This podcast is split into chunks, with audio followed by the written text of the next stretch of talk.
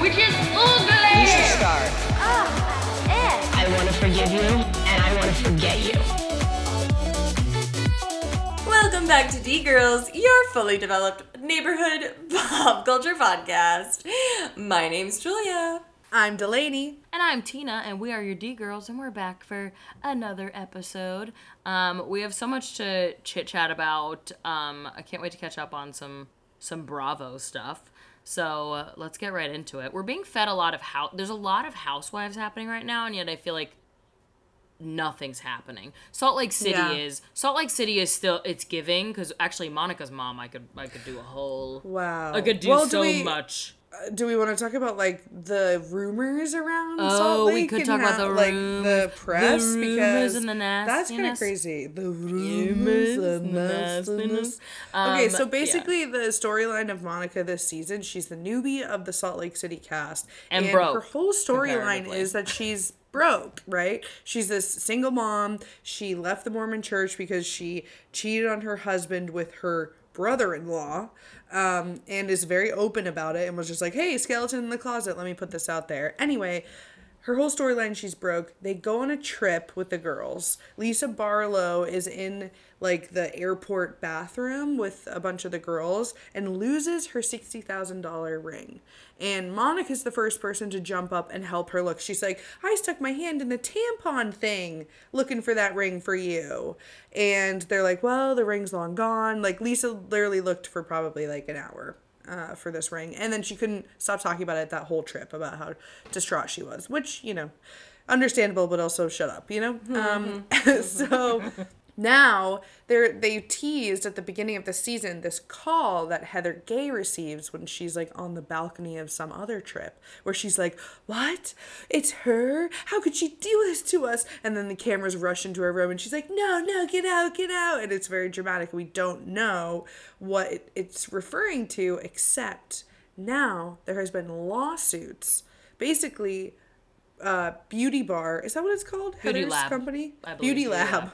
Beauty Lab is suing Monica because so in 2019, Monica went in for lip treatment and nose fillers or something and it was like $2000 and she signed up for monthly payments and made the first down payment and never paid again so this was back in 2019 allegedly under a different name so like monica monica different last name like Harper or something, Um, something yeah, like that. Yeah. exactly. So, Beauty Lab, right before the season premiere, like a month before Salt Lake was on air, sues Monica for this unpaid amount.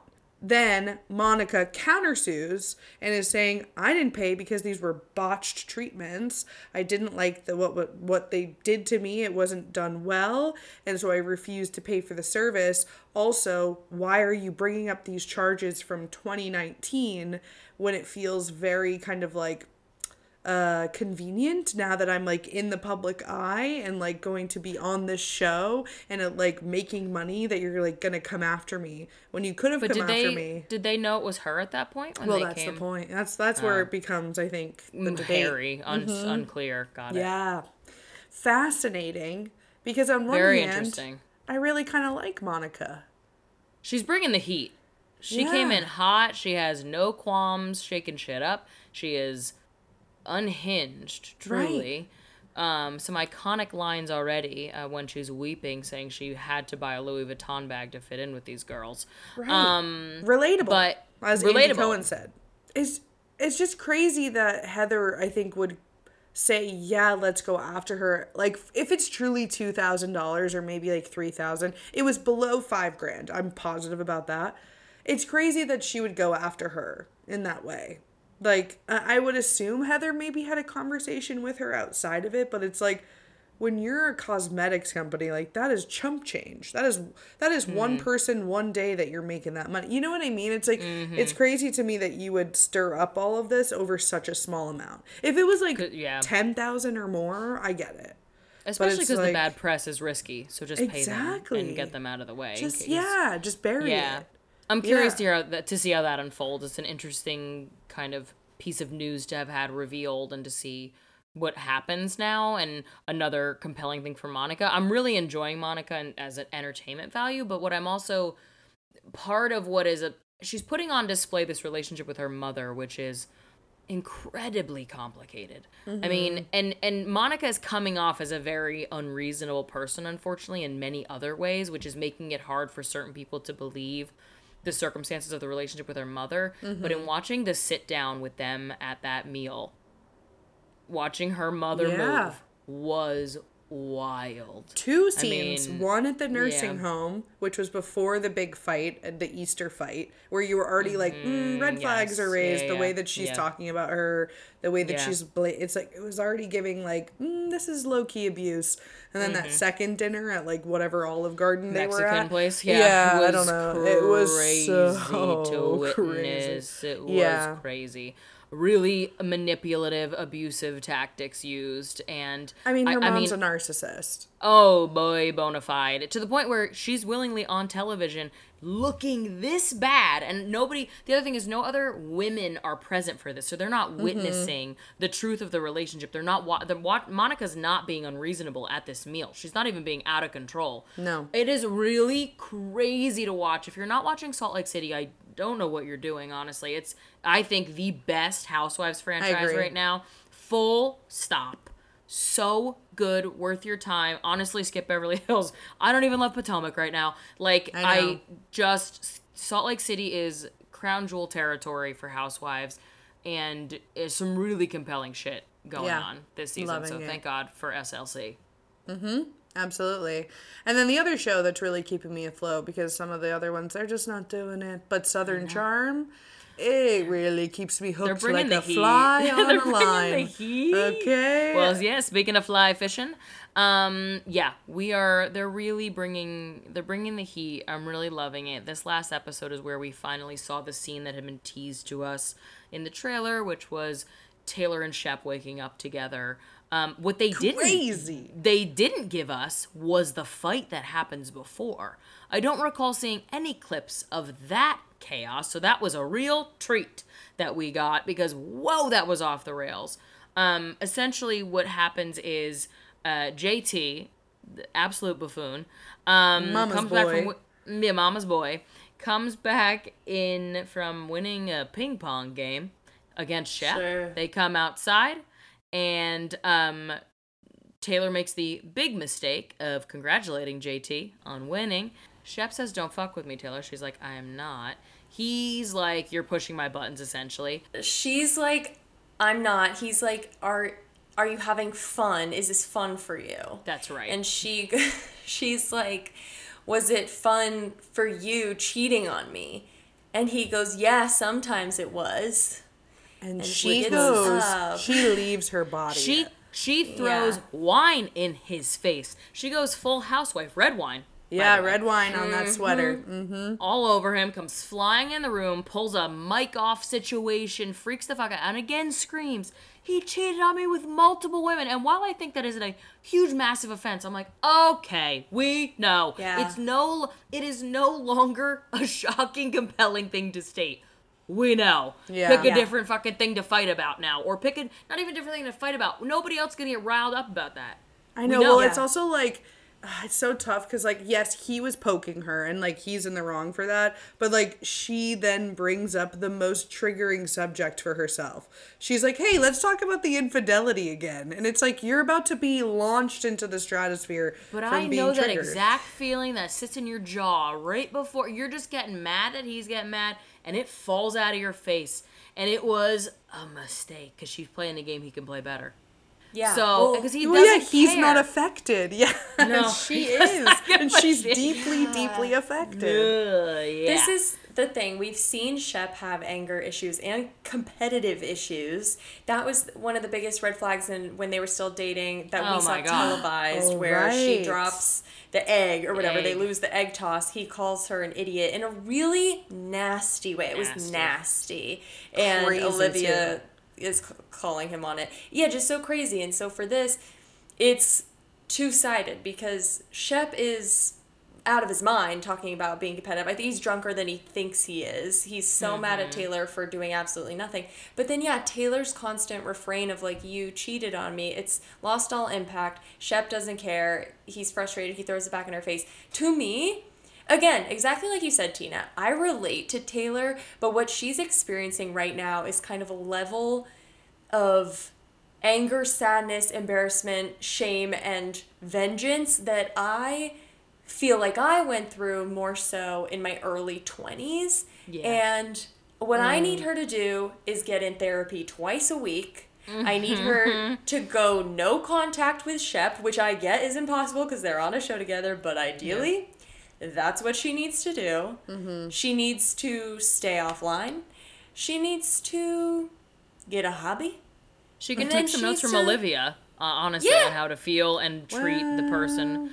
And then she needs to go on I don't some know. dates. Cut off. No. She's cut off Austin. though. She left a Well, bra not now, on the ottoman. I'm That- well, sorry. that- Do not take notes. That's a prior. crazy, I meant prior. She had treatment. gone. She had stopped texting him. She had cut off contact till filming had to resume, and she had to be around him again. She was previously doing a pretty good job of staying away from him. She has now fallen from grace in that way, but it's at least a step better than fucking Taylor's been doing. I don't know. Also- Yeah, I mean, I get it. It's think just like I she's don't got to go through it. It's like one of those canon of. It's like you just got to let out, like you said, let the fire out, and oh, and hopefully I mean, just like, listen, let it breathe. Because honestly, we'd love it to reminds it. me of like.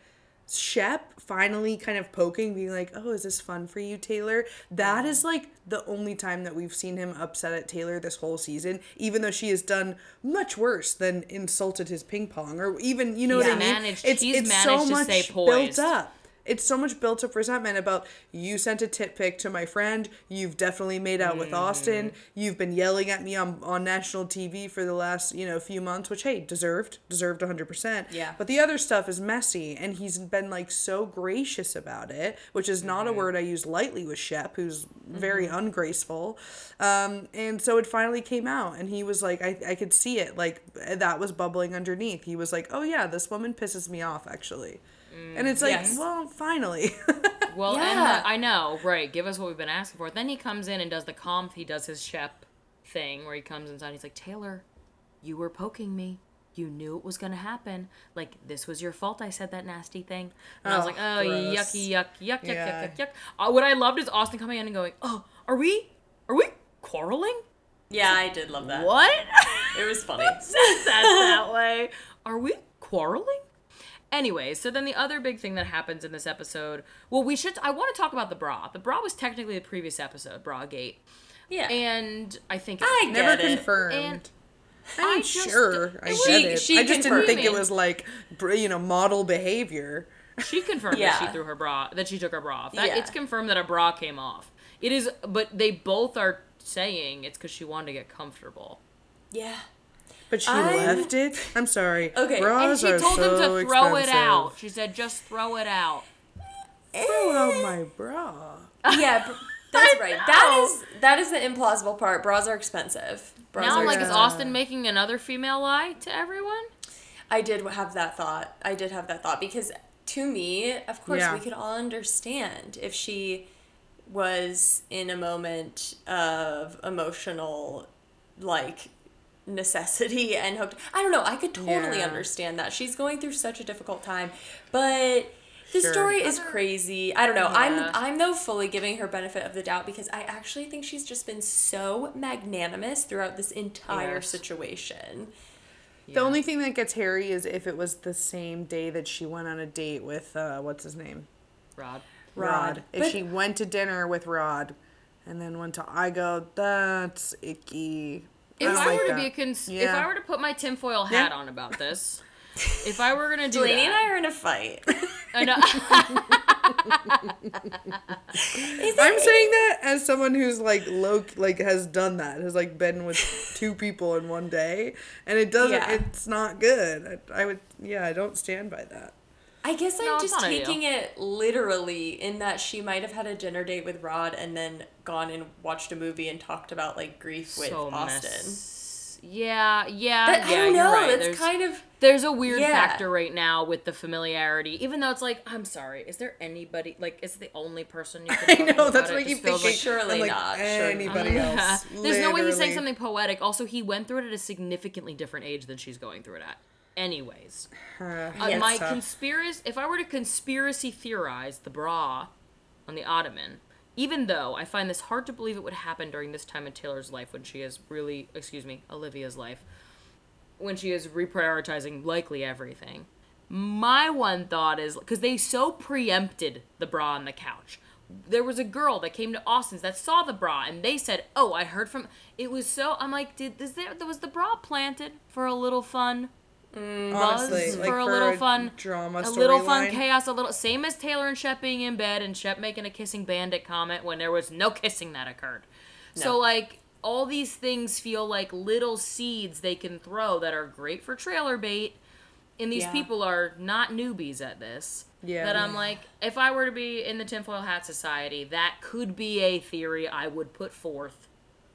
Because otherwise, No, taking a that's a good theory. movie is like leaving it on the ottoman saying throw it out. What are you? What are you? Yeah, take it with I- you. Just grab it and go. The only I reason you would want it to be thrown out is if you had sex and you were ashamed. I'd say, actually, you can Yeah. keep that bra. I never want Burn to see it. it again. In fact, yeah. Yeah. That's the thing. I buy everything except for throw it out, and it just And rings. sometimes something's there's too much detail. false. There's too Yes. much detail. Throw it out, and she kissed me on the chest. The chest. Why do we need I said, this actually, detail? don't Actually, tell me that. worse. Don't tell me that. Honestly, that. that is so much No. worse. You could have said Yeah, any other body tall. part. You said Yuck, forehead, yuck, yuck. cheek, fine. But the kissing on the Chest? chin, oh, it sh- sends a shiver down my spine. Ooh, I just picture like hair on lips, you know, like chest hair, just like. A, Oh, in my head, Yeah. he was he had a shirt on, but well, you're I would na- hope he's so. naked but and hey, she doesn't have a bra on, so She who doesn't have a bra on. And also, I was like, okay, wait a minute. He's like, you know, some women say like, yeah, bras make them uncomfortable. That girl has no boobs. Whatever bra she's wearing is not uncomfortable. I actually had that thought as well as someone who is also not wearing a bra. Do you know what I mean? Like I was yeah, like, yeah, yeah, I can't remember the last time I was like, ah, I gotta get this thing off of me. Like, uh, because It's doing no work. That bra's under no duress. Like I mean, it's it doesn't fine. need an underwire. It doesn't. Nothing. You know what I mean? I was And like, if the one I'm wearing no. right now is so comfortable. I don't know that it's here because it Oh my has god, no I'm wiring or so structure. hyper aware of my bra right now. This whole conversation, I've been so like, it like I want to take off my bra now that we've been Right. talking about it so much because now I can't stop thinking about it on my It's so it's a daunting. Take it off, beast, start a a, rumor. a tiresome thing. Take Throw it off on my own ottoman. Yeah. Say, hey, throw Then that out. Throw that out. There are too many factors about the story that just seem unreal. Also, Austin is a known liar. I just don't know why Olivia might be doing any of that. It doesn't really make sense to me unless she wants to go back at Taylor a little bit, like and just be like, yeah, I can still fucking hang with Austin. So. I, sure. I don't know. Yeah. Uh, here's the thing. I think if she had hooked up with Austin that night, I would have kind of been like, I would have kind of been like, did you hear me just say that just now? I sound like it's a That's Mia southern. Mario. Yeah, I kind of would have been a lack. Um, but I, I'd be like, okay, I get it. Again, it's just an emotionally distressing and, and frenetic time. However, I actually don't believe that they hooked up. Like, Olivia know. just, I don't know, it doesn't seem in line with the character she's displaying. I'm not saying people can act out of character. I'm saying I don't think she did. I think the most Yeah. plausible explanation is there's a little producing happening. There's a little bit of Yeah. planting. Um, Yeah. It's true. I mean, if we know anything about Austin, it's that he will do anything for the camera. He sure will. Absolutely. Sure and will. I I do I am curious y'all's thoughts. I know we need to, you know, scoot our little boots along here. Um but Rod asking Olivia to be exclusive. Ay, ay, ay. that Uncomfy wumpy. I hated that. I hate, I absolutely hate agreeing with Austin, but there is no chemistry between no these two. chemistry. Not a Oh. So sad. ounce. I want, I want there to be so badly. I know, me too. He feels like a nice guy. He Yeah. really He feels He seems nice. really nice. He, I he does. I just uh to the timing, the location, the context, I was like, Rod, baby, what? Nar. And I was just like, this is not the time. Not only is it More. literally not the time, but I feel like the time in her life to come in, like s- her loss is so fresh to come in and be like, I would like hmm. to be exclusively dating you. It was just chaotic and all. It is a ask crazy thing. anything It's- of me. My brother just yeah, died. yeah. Literally ask not a thing Not of a me. thing Yeah. of me. Don't ask me to wear a bra. demanding. Don't ask me Yeah. to It take my bra selfish. home with me. It did Don't feel ask selfish for, for, yeah. to do. for commitment. How dare you? Yeah. yeah. And then to just t- quickly wrap up the Taylor Shep thing, they clearly did not have sex. Um, I do think it's crazy that Taylor slept in a bed with him at all after the things they said to each other that night. It also tells you the it's so clear how much power he still has over her. They're using the dog as an excuse for all of it, but there's clearly a pillow fort between them. Yeah. Um, so that was just a, a, a good way to rope us in. Um, And also, can we let Rodrigo speak, please? let Hey, Rodrigo hey, speak. I'd love to hear what he's thinking. I know. You know. know he's Yeah. got some really hot takes too. Yeah, Who such an exciting heck? character. Yeah, who gave him this edit? I want to talk. I know, I know. I love when he came in and was like, "Did you get the wine out of your eye?" Like to Shep. like I'm like, yes, more of that. We need that. He gets to be the the non toxic fly on the wall in Yes. these hyper male encounters, Mm-hmm. and I need the feedback present. I agree. Yes. More Yes, I will. Okay, I know I said that we needed to scoot our boots, and we, do. The scoot our last thing I boots. I just want to say that because this was so this was something I've experienced so many times. Essentially, Austin says like you and Taylor, Olivia and Taylor, like whatever the hell you guys are fighting about, and I was so excited that Olivia was like, "Excuse me, whatever the hell? What do you mean? You know exactly." What our argument's about, and it just put a shining spotlight on the fact that the man in this situation always Gets away scot free. slides into a gutter with no accountability like it the clown. It just Yeah. like slips back down the in the storm. Absolutely.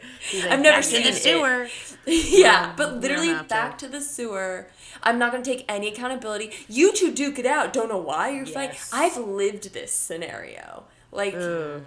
Just hey haunting. hey men hey male audience that i know we have hey All stop. of you, the whole audience. Yeah, Yeah. absolutely. Hey Oh, guys, bros. Hey my brothers. Cut it out. Listen up. Take accountability, especially when you're in the middle of two girls. Clearly, you So- caused this drama. It's so crazy It's to me. yucky. It's yucky. But speaking of boys, Yes. um, did you know that pretty boys are poisonous? I've heard. Wow. Which is the title That's of so Megan poetic. Fox's book of poems Hello. Um, hello. that was released that I read the entirety of today. Wow. Um, How many poems is that? Did you read? It's like 70, more than 70. something like. Jesus. There, some of them are literally fun. one sentence. So Yeah. they're quick, quick read. I'm not a mm-hmm. reader, y'all. So um, I did want to talk about it though because it is a crazy journey, especially for someone as public as Megan Fox to take us on. Um, Megan Fox is a, a complicated figure, and only that I think this industry has really used and abused her in the way that I think men have as well. And that's pretty much what she says in this book is that she has basically, she was afraid she was going to literally become sick from keeping men's secrets. And so this book is a unleashing. She starts it with a, a letter that talks about how her throat chakra is blocked. And so a problem for her has always been being able to speak up and talk. Wow. And so this is the funnel for that. So she opens it pretty big and loud in that way. Mm-hmm. And she reveals. So I also should put a trigger warning on this for everybody. So trigger warning for conversations about uh, sexual abuse, phys- physical abuse, mental abuse, um, Emotional. suicide, uh, miscarriages, general violence against women, um, all the things. So, just in case, I don't know where we're going with this, but I just want to talk to y'all about this because it was a pretty extreme experience for me reading, having been through a very emotionally toxic relationship for quite some time with what I would call a pretty pretty boy. Um, but it it starts she really ramps it up. And it, it goes in and out. She does reveal that she and MGK had um a miscarriage, which is the Oh, final two poems. Final two poems, really dark, really Yeah, brutal. so it does almost seem it does almost seem from the interviews I listened to like that maybe what drew them to the breakup at the Oh, point right. they were at. Um, but this is when she reveals it. She also talks about um, and she said it's not a work of fiction. Everything is true. And if you read the final couple poems, you are like, who are we putting in prison? Um, because it is so absolutely fucking violent and horrific. Does she name names like like of all She the does not. Okay. She does not. She talked about in her interviews that she um, has dated many men that the world doesn't know. She's only been married once, but engaged multiple times. And there's a lot of people that are very famous that are she was not notably publicly connected to. Um, so this is kind of to me, I'm now on like a, a frickin' Where's Waldo of abusive men. Because I'm just like who. Also, the big thing she also mentions that she writes all of it from the victim mentality that she lived in for much of the time. I think she still lives in it a bit. Her interviews are really interesting and kind of hard to watch. One of her poems is just seven lines of I hate men, I hate men, I hate men, I hate men, on and on. And she's like, I'm coming from the victim the victim headspace. Um, but I think what feels scary to me is that we kind of know the relationship she's pub- publicly in is pretty volatile. Um, and she notes that MGK is the person who at men told her she should do this. She noted that she's an artist, she's an actress, but as that type of artist, you don't get to speak your own words. And MGK or Colson gets to do that all the time with his music. People will always speculate what's about her, what what isn't. This was her opportunity to do that. He felt she needed to do that. This is so upsetting. I don't and I won't even read. I will not read. It is I wouldn't even I will not read it to you. It is so it will haunt it's to haunt me tonight. And I just I need to talk about it because I'm like writing from a semi unhealed place where it seems like she's still repeating the cycle she's talking about by dating yet another pretty man who is notably a self sabotager by his own definition, who is volatile, chaotic. It makes me sad and scared. And she talks about how some of it's like a, a metaphor for Hollywood, but none of it's a metaphor and that none of it's untrue.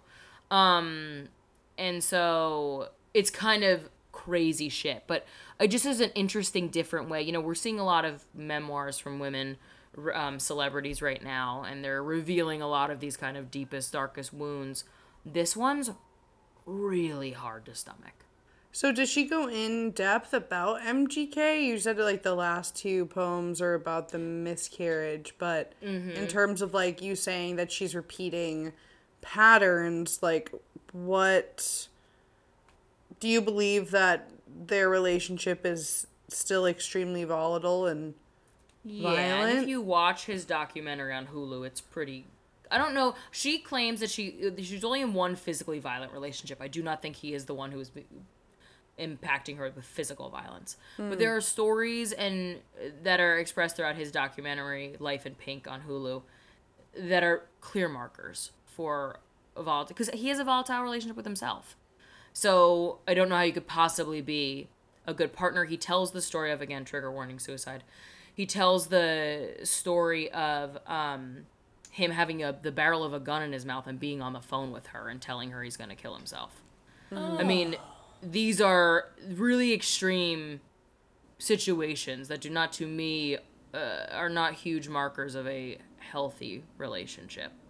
As well as they have such Billy Bob and Angelina energy um that you know it just feels it, it I, and i think also once you've once you've lived in one of those relationships you can see that person from a mile away even if they're on tv and it feels it feels scary. She i know that she mentioned she kind of winks and nods that she's been she's been married once she has been engaged three times and says but i've only ever called one person my twin flame which is mgk they've publicly talked about being twin flames which also we should talk about twin flames because uh, red alert everyone you're not supposed to marry your twin flame. That is not their purpose. It is actually toxic and a bad idea.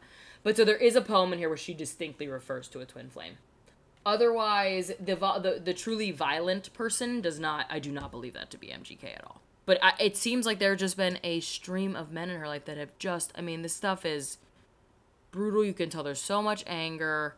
Um, Was there a single poem about healing and coming to out the other side? no, no, no, no, no, no, no. I No can just read you some of the- progression. I can read you some of the titles of the poems if you want. That'll give you an idea. I'll read you a couple titles. All right. See, True Love's kiss was a cancer, not a cure. Um, it's giving Patrick Bateman.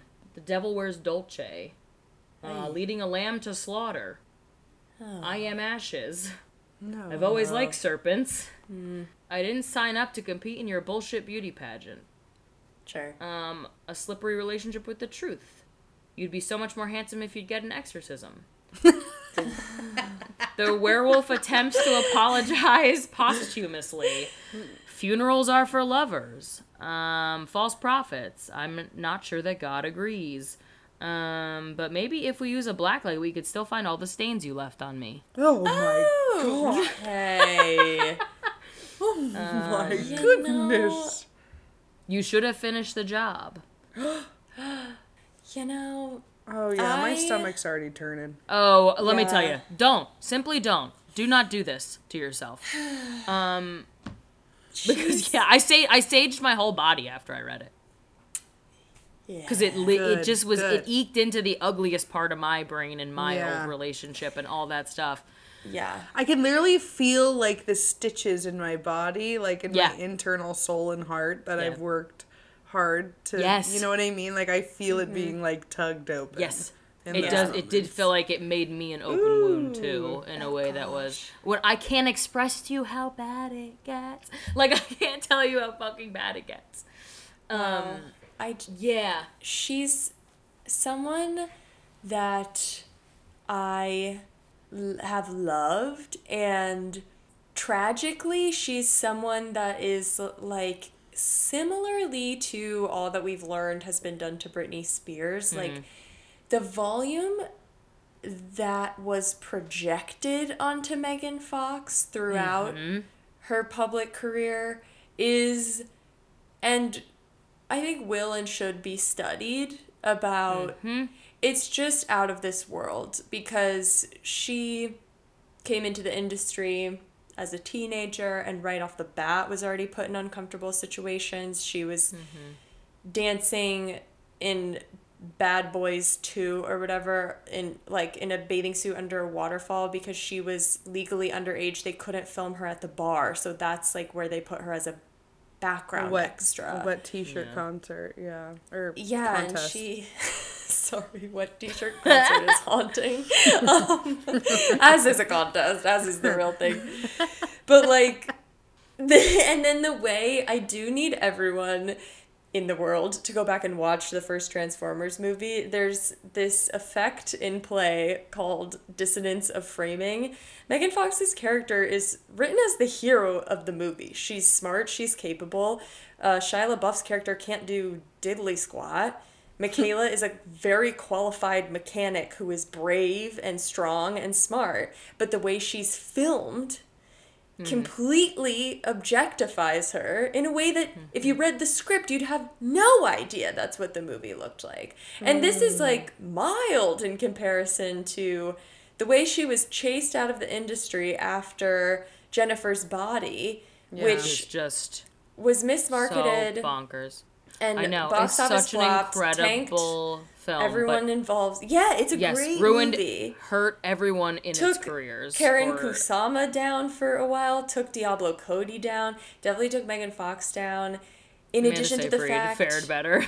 yeah, in addition to the fact that paparazzi broke onto the closed set, photographed Megan Fox doing a like a semi-nude scene, leaked the paparazzi photos, and that's why Megan Fox like left the industry for a while because she was mm-hmm. traumatized because she had never wa- she didn't want to do nude. She didn't ever take nude photographs. Like mm-hmm. in addition to the fact mm-hmm. that Michael Bay was out to get her. He was out to get her in a crazy weird way. So I'm just like the way that people and that's not to mention like what the public, you know, I think we've all yeah, you just have to be a person in the world to have heard someone just say a nasty crazy projection on I don't know. It's just it makes me deeply sad. I think she's very smart and very cool and lovely, but I do question like giving so much of yourself through art when you're when you have not had the time or space to heal. I know. And I'm like, I want to. I think if I had felt like she was in this relationship that felt like it had freed her, but regardless of anything we know or see, to say this is your twin flame and to know that's what you're currently experiencing is a definition of that, that's just toxic. Like the f- effect, like it can just be just so chaotic like that. And I don't know. I I hope. I want so many good things for her. I want her to be so well and she was so abused and treated like an object by this business um and i'm glad she's finding a way to let it out um because my and she said she says there's many things that didn't make the book because it felt like maybe it was only for god's ears because of how hard it was like, believe brutal it. was. And i'm like oh you cut? This is cut? Yeah, I believe it. I mean, gosh, I it just like it's just yeah, it's a tale as old as time of like a woman in the spotlight who is hypersexualized by like no action of their of mm-hmm. themselves, you know? Like yeah. it's just completely projected upon and yeah, it's really sad and also kind of amazing to see this uptick in her popularity again, right? Like we said like she mm. was blacklisted from the industry. She like was mm. gone for years. Like we did, we were Yeah. like, what's mm-hmm. going on with Megan Fox? And then, you know, I think people have really appreciated Jennifer's body. Of like, I don't know, she's come back into had a the cult public like kind eye. of yeah, resurgence yeah, Yeah. yeah, and In a people big, are big like way. looking back, and again, it's like the whole Britney of it mm-hmm. all. It's looking back at that early 2000s paparazzi, PR, tabloid culture and going, hey, I think we kind of like really fucked up back there. I think mm-hmm. we mm-hmm. really did some harm. And now having these artists kind of get some sort of redemption is nice to see in real time, but it's also going to be extremely messy and uncomfortable because we fucked people up. And like I say, Yes. we as the as the collective public Yeah. and obviously like higher higher people in you know the industry like pe- they they really fuck people up and Yes. megan Britney a lot of other people we can name they're probably never going to be fully okay One, oh my god, one thousand percent. Just like the trauma that's accumulated, the it's it's also I think people might be like, why do we care? Why do you guys talk so much about this? Blah blah. blah. And I'm like, well, because the way that we treated these public figures is the way we feel about women. It's the way Yeah. you treat Yeah, the yes. popular girl in your high school. It's the way that you know, like it's a direct reflection of what we're also projecting onto the women in our lives. So it, it matters very much. that's why you know like the michael bay vendetta you're like hmm i wonder where that stems from. I'm sure Oh, like a woman like him in middle school or something rejected him. It's like it's all compounded interest right? Like when it comes to we we view these people on pedestals and like they are therefore impenetrable in terms of like criticism and we can just like you know knock them down. But in fact women like I don't, it's just like a sport to to the public and i'm glad that it's being called out obviously. It's but like you said julia it's a mirror to society and it's just how you it's like the more you're exposed to that kind of thinking and that framing even like the framing of transformers as a lens on the world that will be how you walk through the world. Like it's mm-hmm. just there is a transference effect in media. Mm-hmm. Yep. Hmm? It's it's what like teaches the public how to interact with the people around them, how to feel about the people around them. Sadly, I mean, come on, sheeple. But I'm. It's just it's true. i know yeah Oh, no so yeah it's heavily absolutely influential. That's not news to anyone, but that's why we need to be talking about this and why we need to also, I mean, let people tell their own stories for crying out loud. It cuts across so many identities as well. It's Yeah. just this is just Megan's one example and she's one example that we like grew up with and I think she's just hmm. near and dear to our hearts Yeah. in a lot of ways. And good for her. I'm glad that she was able to publish this book. Honestly, even if it's horrible and I won't ever read it, I hope she makes a lot of money from it. Oh no! Listen, that's why I was like, I want to purchase it. I want to buy her book, and Mm-hmm. I didn't. Ha- I didn't know what I was in for at all. It was quite the journey. Um, and listen, I don't want to. It's not a bad. It's not a bad book, and that it's not poorly written poems. Um, it is just if you at all have healed yourself from a really ugly, dark thing, it may not be worth reopening those wounds by reading this because it will not make you feel triumphant in the end. And I think that's just good to be aware of, good to have an informed consumer. I think that is key. Yeah. So, everyone, protect your hearts, protect your mental health. That's important. Yes. Um, Thank she you for going on that journey with me. I needed Yeah. I needed to like release it from my body because it's just been on my mind for the last Of course. couple Well, I'm glad you just- told me about it and you read it for me so that I don't have to. Don't worry. Don't do it. They're not doing it. Yeah. Uh, yeah, not good for our hearts. Um, yeah, if they're a little battered and bruised. Yeah. I do think so. Megan is famously a very woo woo type person. And she sure is. Yeah, one woo woo concept we've been talking about lately is the concept of manifesting, which I don't think is new, but certainly has gained a new A lot of traction. fervor. Mm-hmm. Yeah. With TikTok, TikTok social witches. media. Yeah. Witch talk, you mean? Witch talk. And I'm curious because I actually have some complicated thoughts and feelings about it, but I'm curious. I want to open the floor. I want to hear about. With that kind of setup, I'm nervous to say too much. Um, Yeah, no, well, we're in a fight, so. so true. You're right. Put them up. Put them up. Um, I will say manifestation has always been one of those one of those concepts that I'm like, man, I wish.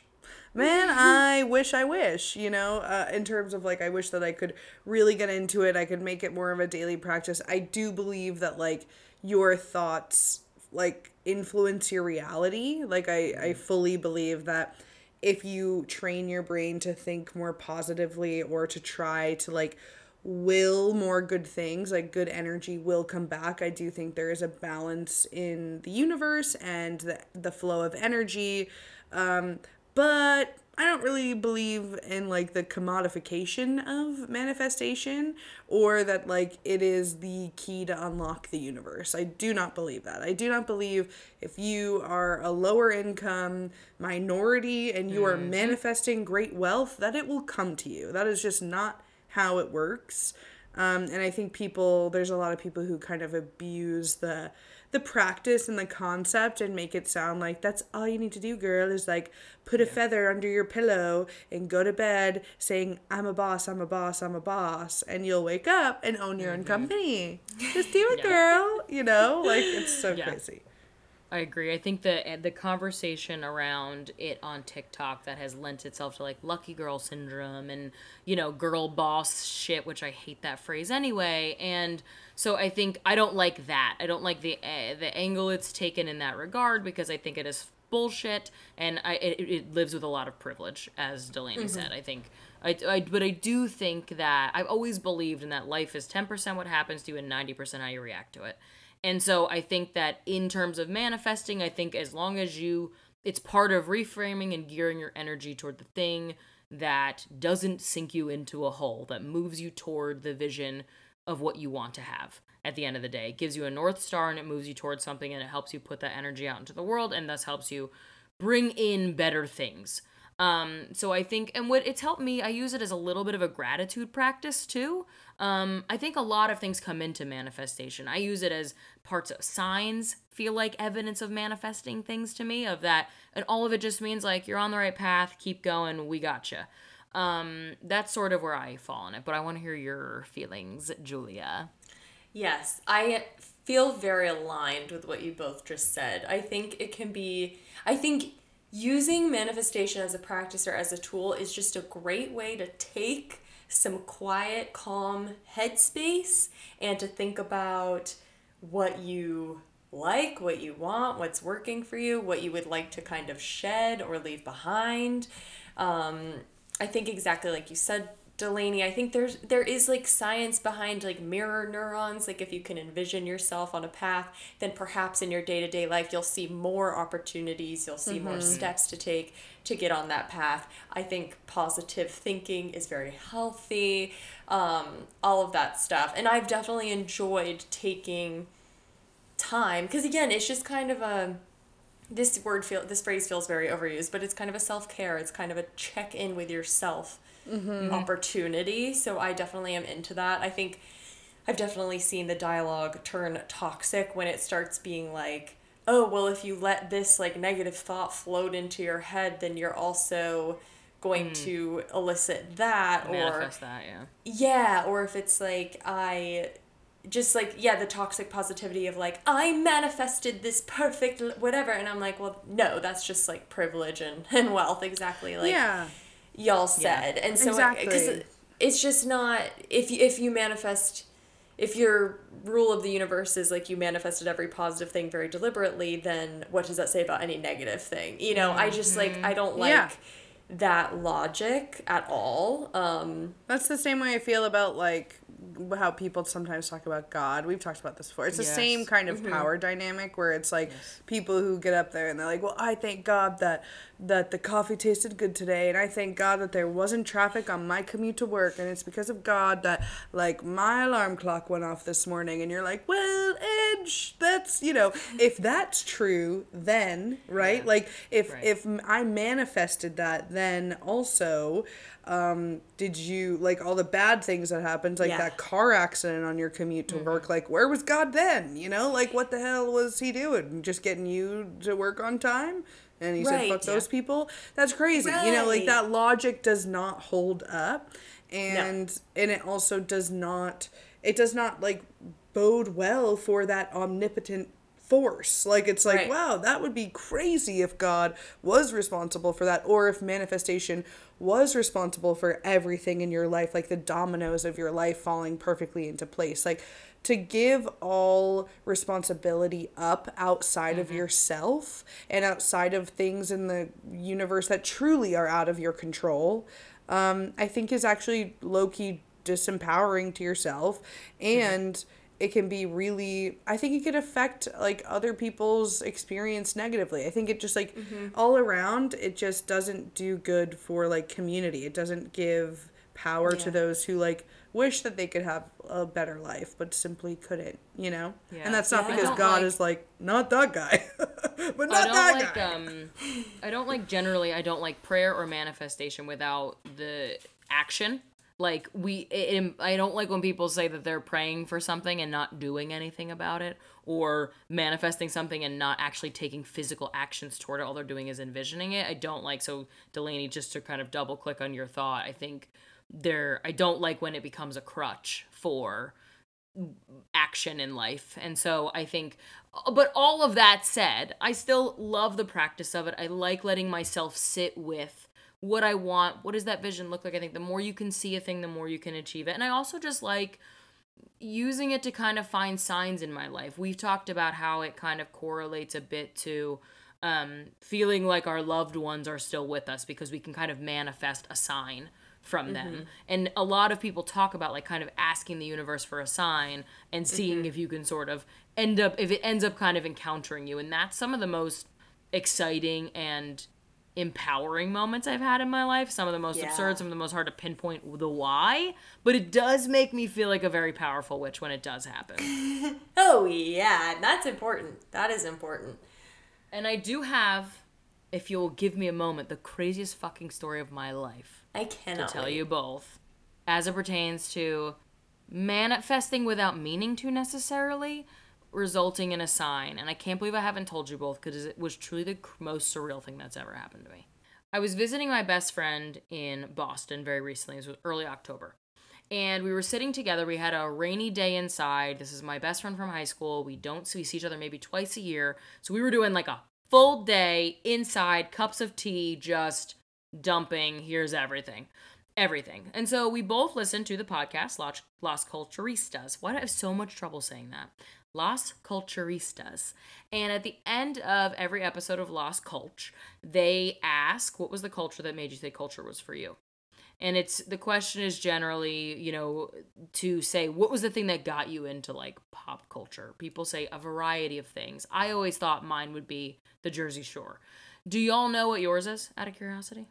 Um, probably the Spice Girls. good one. Oh. Maybe rent maybe oh yeah rent. okay that's a good one that's a very good one the movie Five hundred. Absolutely. I was a musical theater girly and I was singing along to those songs. I had no idea what they were talking it about, does you know? theater musical theater is a huge gateway to pop culture. Yeah. Um, and so we were talking about that, but then I was like, you know what? I think it actually was, and people have said this before, and both of the guys talk about this person a lot. Who I don't think we talk about this person enough.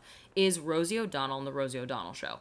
Wow. Back in the day, Rosie O'Donnell had a talk show. We were very young. I lived in New Jersey. Rosie was in New York. We all knew this. She it was a very kid adjacent show. It had an opening that was cartoon um, of Rosie leaping around, and she was very cutesy, and she would to call people cutie patooties and have kids on the show. And I always wanted to be on the show.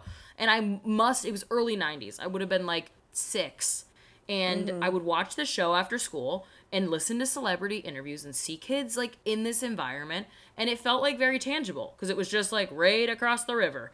And so I actually was like I think maybe it was Rosie and I was recalling how much Rosie meant to me as a child. And I remembered that I had this stuffed animal like Rosie doll. Like that like I had a, a negotiation with my mother in Toys R Us. I was like if I don't have this doll, I will die. Like I must have this doll. I have to own this thing that feels like a piece of me. So she was a cute little swoopy haired, very Tracy Turnblad like cartoon hair because it was the cartoon as a doll. She was in a blue blazer outfit, whatever, and she had a voice box that was like cutie patootie, whatever, like every catchphrase she had, it said. And it sat on my bed for much of my childhood until the voice box died. And then eh, I don't know what came of it. So I was like, wow, I forgot how much Rosie meant to me. Watched a clip together, whatever. Night ends, we go to bed. Next day, we go to Salem, and we wanted to do a couple different things. Things Todd had done last year when I wasn't there. And so we went to a couple different places. And one of the places was um, the Salem Flea Market, which is super cool. It's indoors. Um, a lot of old vintage Holly- Halloween like stuff. It still feels like Salem, but it is clearly other people's stuff. A lot of VHS tapes. There was like I Still Know What You Did Last Summer and uh, Casper, all these great VHS tapes. So we're wandering through looking at things and um, uh, we're just like meandering. And I looked in the back corner and sitting on the shelf is that Rosie O'Donnell doll. Oh my gosh. I screamed in the middle of the flea market because it was such a jarring sight. I have not seen this doll since I was maybe 10 years old. Wow. Anywhere. Anywhere. Like, and I was vividly recalling, I was describing it to the T the night before, and it is in a vintage store in Salem in the back corner. And so I screeched, and Todd was like, What happened? And he didn't identify it immediately because he never saw the doll, but it was in my mind's eye the Yeah. night before.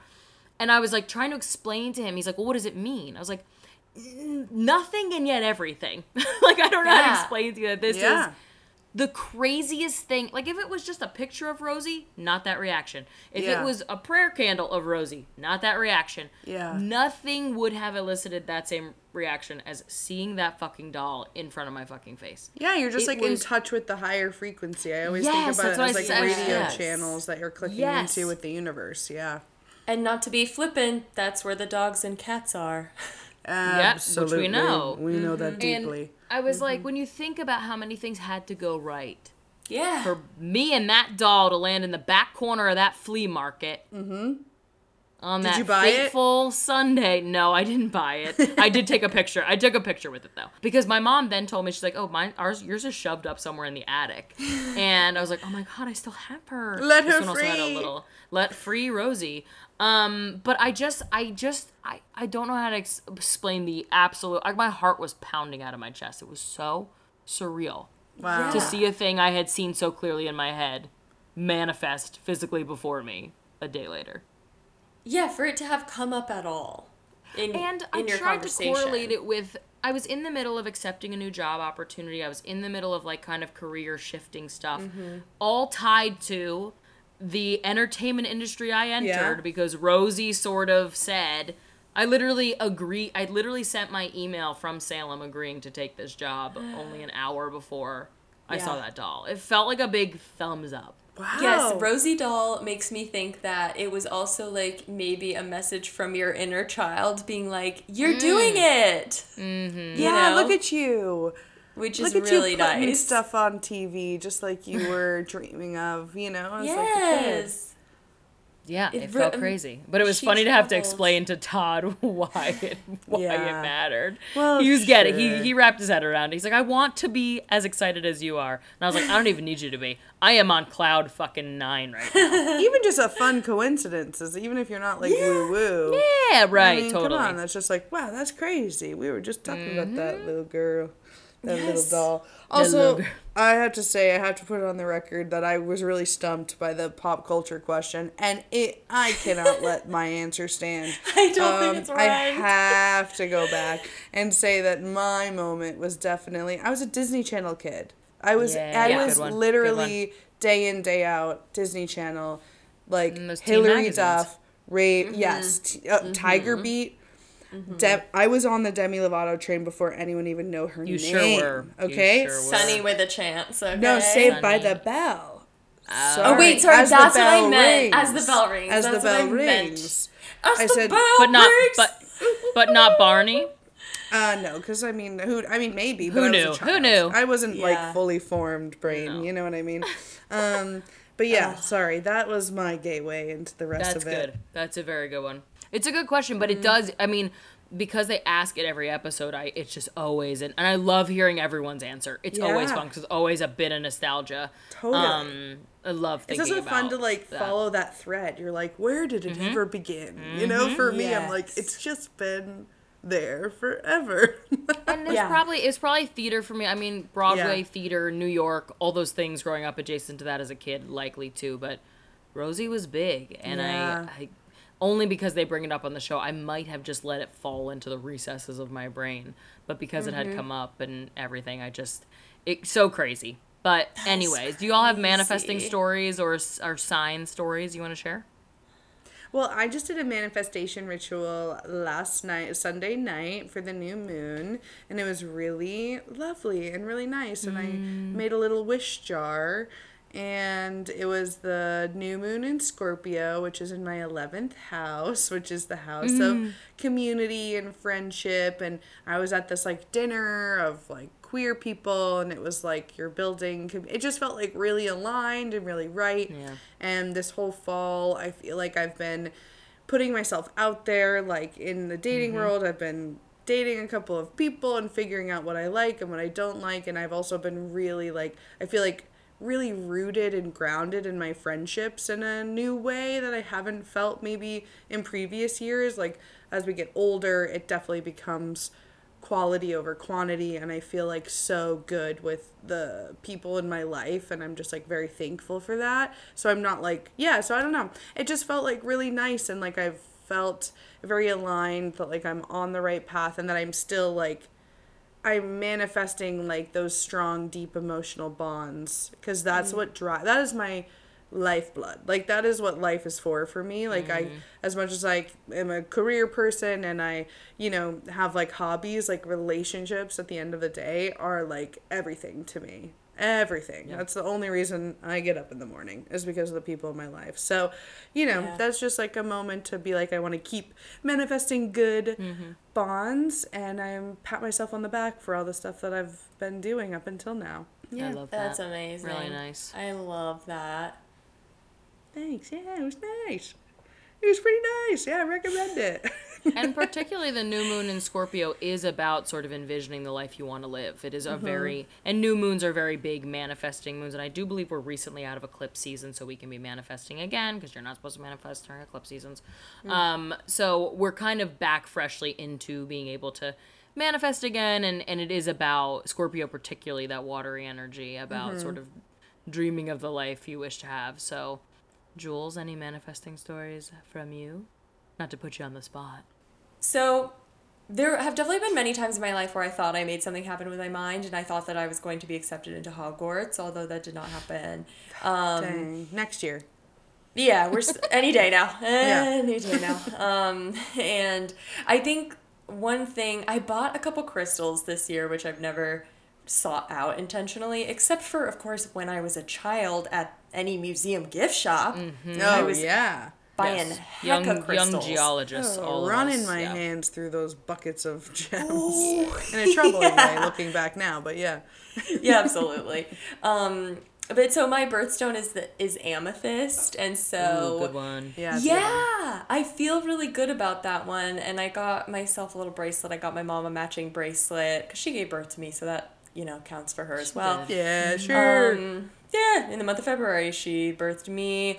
But I think that, uh, so one thing amethyst is just supposed to bring, which again, I view this type of thing as just a way to be mindful and a way to like think about and have a grounding object for like something you're wanting to work on or whatever. Yeah. And so I think like inner strength and clarity of mind is a big thing with like amethyst. So for me, it's been a I've been trying to be very intentional intentional about connecting my inner world with my outer world. So not holding in thoughts and feelings for people and not like not having my actions betray my actual desires, which is a fancy way of saying like not being too much of a people pleaser, not just going along with something because I don't want to mm. upset someone. But then on the flip side, really letting people know like how I feel about them in the positive way, like as I'm feeling it. I think mm. Mm, you know, it's yeah. so easy to just let to to be thinking a kind thought and not say it out loud. And Right. so in that sense of manifestation, I've I have been inviting some grounding objects into my life to just remind me to kind of sync up in that way, to like connect my inner with my outer and to be more like true to myself and like I I this is such a kooky example, but like I went out on a date like I guess I don't even know when earlier this year and the guy asked if he could kiss me and I was like no. And mm-hmm. not not in a mean way but because I, I just didn't want to and I, f- I feel like as a younger person I would have felt either so deeply awkward bad or uncomfortable like I don't know if I or would have been- obligated. truly obligated yeah. And so i think again just connecting the the physical instincts with like the inner world and having that presence of mind that's something i've really been working on so kind of a different example but that's just what's on my mind I love that. I really Yeah. love that Thank for you. you. That's amazing. It's great, and, And it's not easy to undo. Yeah, I was gonna say it's so hard. It sounds so easy. You're like, yeah, tell the people you love them. No, because it's You in a moment it has to happen, and Right. you're undoing the habits you have, which are to people please. So I Yeah. think using calling on all things, manifesting therapy, all things in that is so Exactly. helpful because I think if you can envision yourself being the person who can say no, so if you put it Mm-hmm. in manifesting terms, envision how you want to be able to say it when that arises, or even preparing for how you would anticipate that conversation going and what you might say if you have it in your arsenal and you've seen it in your mind's eye it might come out a little bit easier. So that makes complete sense. Totally. I love the way you just phrased that. And I also think, yeah, in terms of like even complimenting people or offering up kind words, mm. sometimes it can be vulnerable. Like, I don't think we think mm, of it like yeah. that. But if you like go to someone and you're like, I really love this thing about you, or like, I, this thing you just did, I think is so cool. And it's like, that could actually.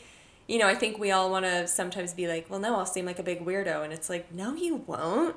Yeah, That'll like make I makes someone's people love when people yeah. do that to me. You know, I wish more people did that to me. Actually, Yep. yeah like don't don't carry those things with you let them go release them like Mm-hmm. let people know so those are my thoughts about and we manifest more compliments. You know, let us all Mm, Yeah. get more compliments in our life. Yes Giving and please. getting. Absolutely.